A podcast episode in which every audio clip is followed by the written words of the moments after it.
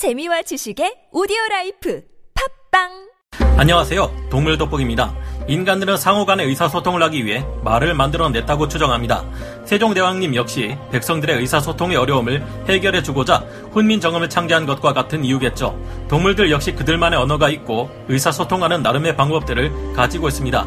그중 특이한 사례로 앵무새와 같은 동물은 우리 인간의 언어를 습득하기 때문에 애완동물로서 인기도 많았습니다. 그런데 여러분 사람의 말을 따라하는 오리가 있다는 말 들어보셨나요? 이 오리는 그냥 사람의 말을 하는 것이 아니라 욕을 해서 더 큰 관심을 끌었습니다. 그 외에도 인간의 언어를 습득하게 된 동물들의 이슈는 종종 기사로 접할 수 있는데요. 어떻게 이 오리는 사람의 말 중에서도 욕을 할 수 있게 되었을까요? 무슨 뜻인지 알고 하는 말일까요? 오늘 동물 돋보기 시작하겠습니다. 전문가는 아니지만 해당 분야의 정보를 조사 정리했습니다. 본의 아니게 틀린 부분이 있을 수 있다는 점 양해해 주시면 감사하겠습니다. 사양 오리 사양오리는 수컷이 몸길이 60cm에서 70cm, 암컷이 몸길이 47cm에서 55cm 정도의 크기를 가지며 전체적으로 어둡고 짙은 회갈색의 몸에 옅은 회색의 작은 반점 무늬가 있습니다. 이들은 번식기가 되면 수컷의 보리 아래에 있는 혹 모양 부분이 더욱 두드러지는데요.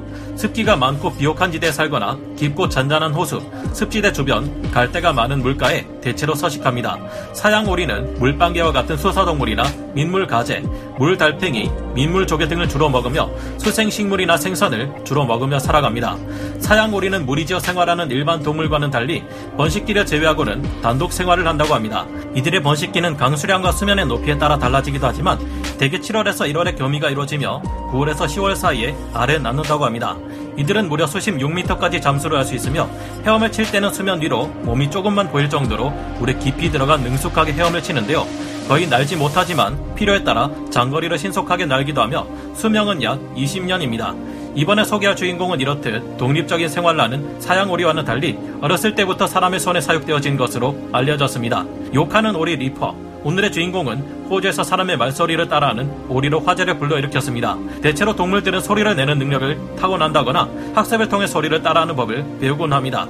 새 중에서도 앵무새 같은 종류가 아닌 오리가 소리를 배울 수 있다는 사실이 처음으로 확인이 되어 놀라움을 자아내고 있습니다. 바로 카렐 텐 케이트, 네덜란드 레이던대 교수 등은 최근 영국 과학저널 Philosophical Transaction B에 호주의 고유종인 사향오리 리퍼가 사람의 말소리를 배워 흉내낸다는 내용의 논문을 발표했다고 합니다. 연구진은 무려 35년 전에 녹음된 리퍼의 소리를 분석한 결과 이 같은 사실을 알아냈다고 하는데요. 카렐 텐 케이트 교수는 이 소리를 분석한 결과 앵무새와 맹금류에 견줄 만한 뛰어난 소리 학습 능력을 확인했다고 밝혔습니다. 그는 35년 전 녹음된 이 소리를 소리 학습 분야에서 아무도 몰랐다는 게 놀랍다며 이번 연구는 아주 특별한 재발견이라고 말했습니다. 이 논문의 공저자는 바로 호주의 은퇴과학자 피터 플라가르였는데요. 리퍼는 호주의 은퇴과학자 피터 플라가르가 호주 캔버라 인근에 한 자연 보호구역에서 기른 수컷 사향 오리라고 합니다. 이 소리를 녹음한 것은 리퍼가 4살 때인 1987년이었는데요. 야생 사향 오리는 수컷이 암컷보다 3배나 큰 대형 물오리로 번식기 때 수컷이 독특한 사향 냄새를 풍기며 과시 행동으로 발로 물을 차며 독특한 휘파람 소리를 낸다고 합니다. 하지만 어려서부터 사람들에게 길러진 리퍼는 평소 주변에서 자주 들었던 소리를 따라했는데 특히 이 멍청아라는 뜻의 You bloody fool이란 말을 똑같이 흉내내어 화제가 되었습니다. 이외에도 리퍼는 문을 닫는 소리나 문 너머에서 들리는 사람의 목소리 역시 따라했다고 하는데요. 리퍼가 이런 소리들을 따라할 수 있게 된 이유는 바로 성장 환경에 있다고 전했습니다. 일반적으로 야생에서 자란 사향 오리는 새끼가 성체가 될 때까지 오랜 기간 어미가 곁에서 돌보는데요.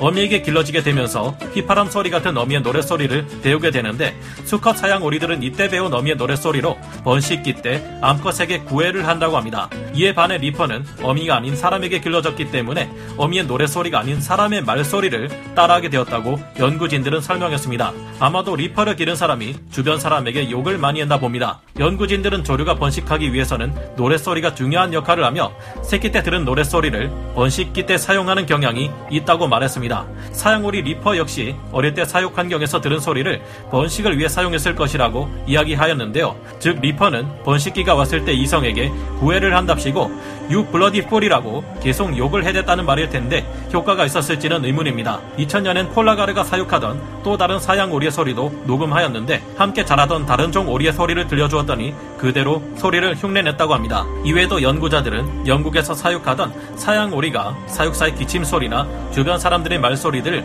흉내냈다는 사실 등을 확인했는데요. 이와 관련해 연구자들은 한국에 말하는 코끼리, 코시기의 사례가 이파와 비슷하다고 밝히기도 하였습니다.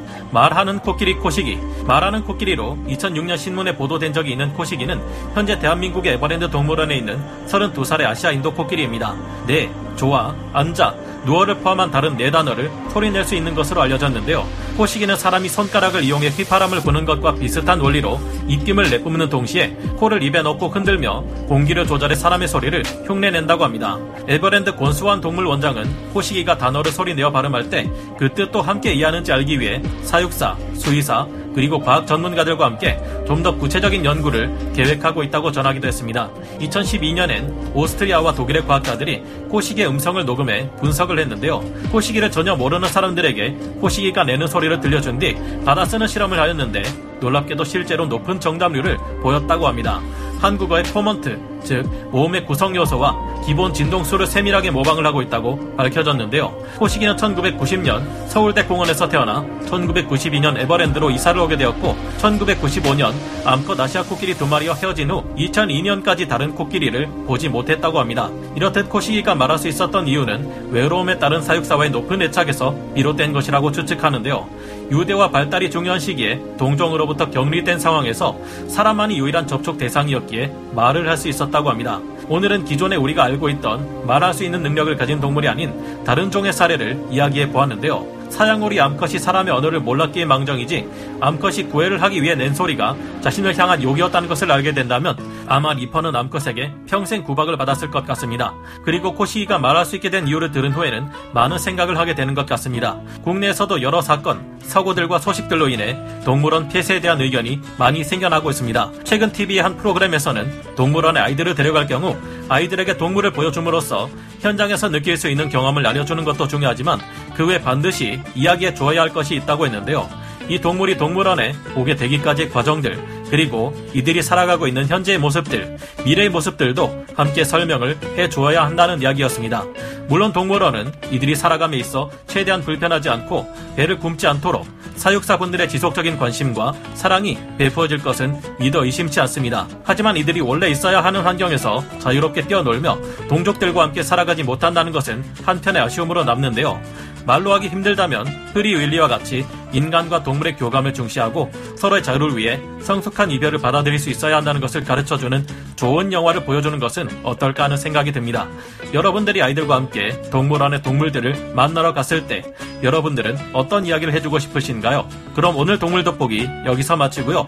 다음 시간에 다시 돌아오겠습니다. 감사합니다. 영상을 재밌게 보셨다면 구독, 좋아요, 알림 설정 부탁드리겠습니다.